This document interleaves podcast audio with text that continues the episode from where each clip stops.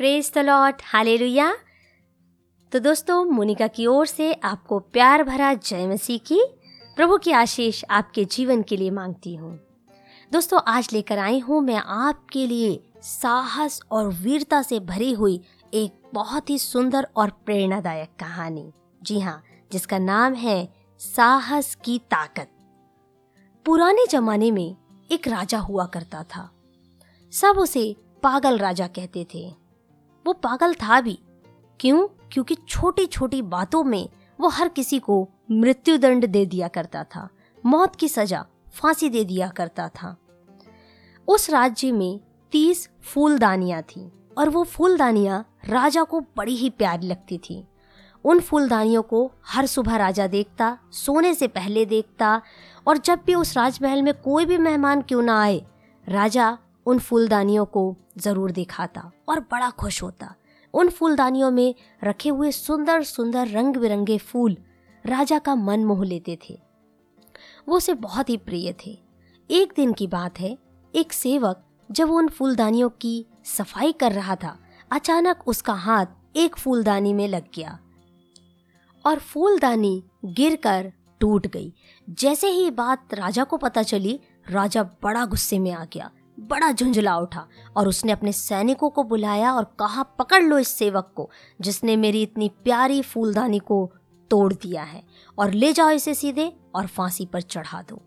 फिर क्या था, सेवक बड़ा बिलख बिलख कर रोने लगा, अपने जान को मांगने लगा, बोलने लगा, राजा जी मेरे प्राण को छोड़ दीजिए, मेरी जान को छोड़ दीजिए, मुझे मत मारिए, मुझे फांसी मत दीजिए, मेरी गलती को क्षमा कर दीजिए।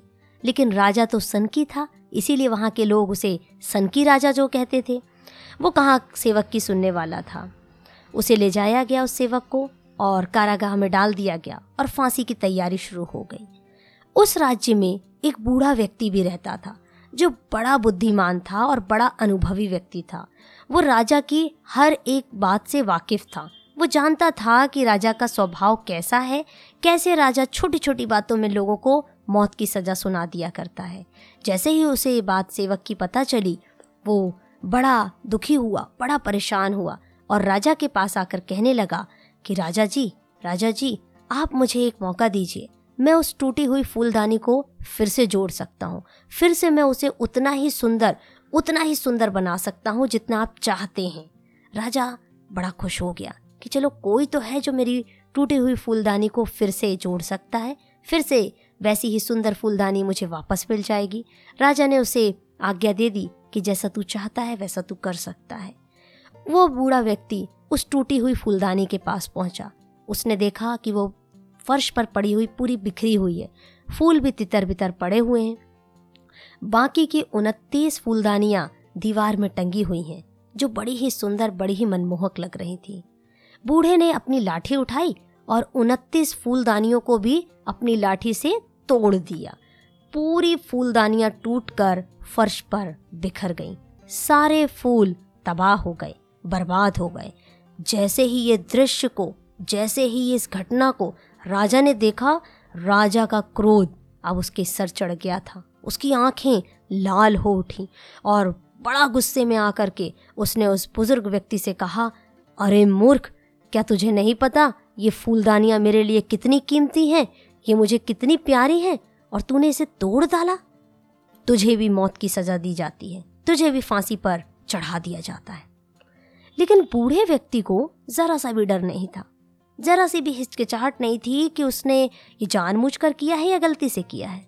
बल्कि वो राजा से कहने लगा, राजन, जब एक फूलदानी टूटी तो आपने उस सेवक को मौत की सज़ा सुना दी, आपने उस सेवक को फांसी की सज़ा भी सुना दी। बाकी जो उनतीस फूलदानियां बची थीं, मैं सोच रहा था इससे पहले कि भविष्य में ये किसी और सेवक से टूटे या किसी और से टूटे, तो बेहतर था कि इसे मैं ही तोड़ डालूं। इस तरह से मैंने उनतीस लोगों के प्राण को बचा लिया है, उनतीस लोगों को फांसी पर चढ़ने से बचा लिया है। क्योंकि जो गलती आने वाले समय में उनतीस लोगों से होती, वो गलती मैंने सारी अपने सर पर ले लिया है और इस बात की मुझे कोई भी शिकायत नहीं, कोई भी गिला शिकवा नहीं है। आप जो चाहें मुझे सज़ा दे सकते हैं, क्योंकि मैंने अपनी इंसानियत का फ़र्ज़ अदा किया है, मैंने अपनी जिम्मेदारी को निभाया है और उनतीस लोगों की जान बचा ली है। जैसे ही राजा ने इस बात को सुना, बड़ा ही शर्मसार हो गया। अब उसे अपनी गलती का एहसास हो चला था कि एक छोटी सी फूलदानी के लिए उसने उस सेवक को सज़ा सुनाई थी और बिना किसी बुद्धि को लगाए वो गलत फैसलों को अब तक लिया करता था। मेरे प्रियो, एक कहानी तो है उस बुजुर्ग, समझदार, साहसी, हिम्मत वाले व्यक्ति की, जिसने ना केवल अपने प्राण को बचाया वरन अपनी हिम्मत से, अपने साहस से उस सेवक के भी प्राण को बचा लिया। और आपको सच बताऊं, आने वाले उनतीस उन लोगों को भी जिनके साथ शायद ये उनतीस फूलदानियाँ टूट जाती या उनकी जान खतरे में पड़ सकती थी। मेरे प्रियो, परमेश्वर का वचन इस प्रकार कहता है, यहोशू की पुस्तक अध्याय एक आयत नौ में परमेश्वर यहोशू से कहते हैं, हियाब बांधकर दृढ़ हो जा, भय ना खा, तेरा मन कच्चा ना हो, क्योंकि जहाँ जहाँ तू जाएगा वहाँ वहाँ तेरा परमेश्वर यहोवा तेरे संग रहेगा।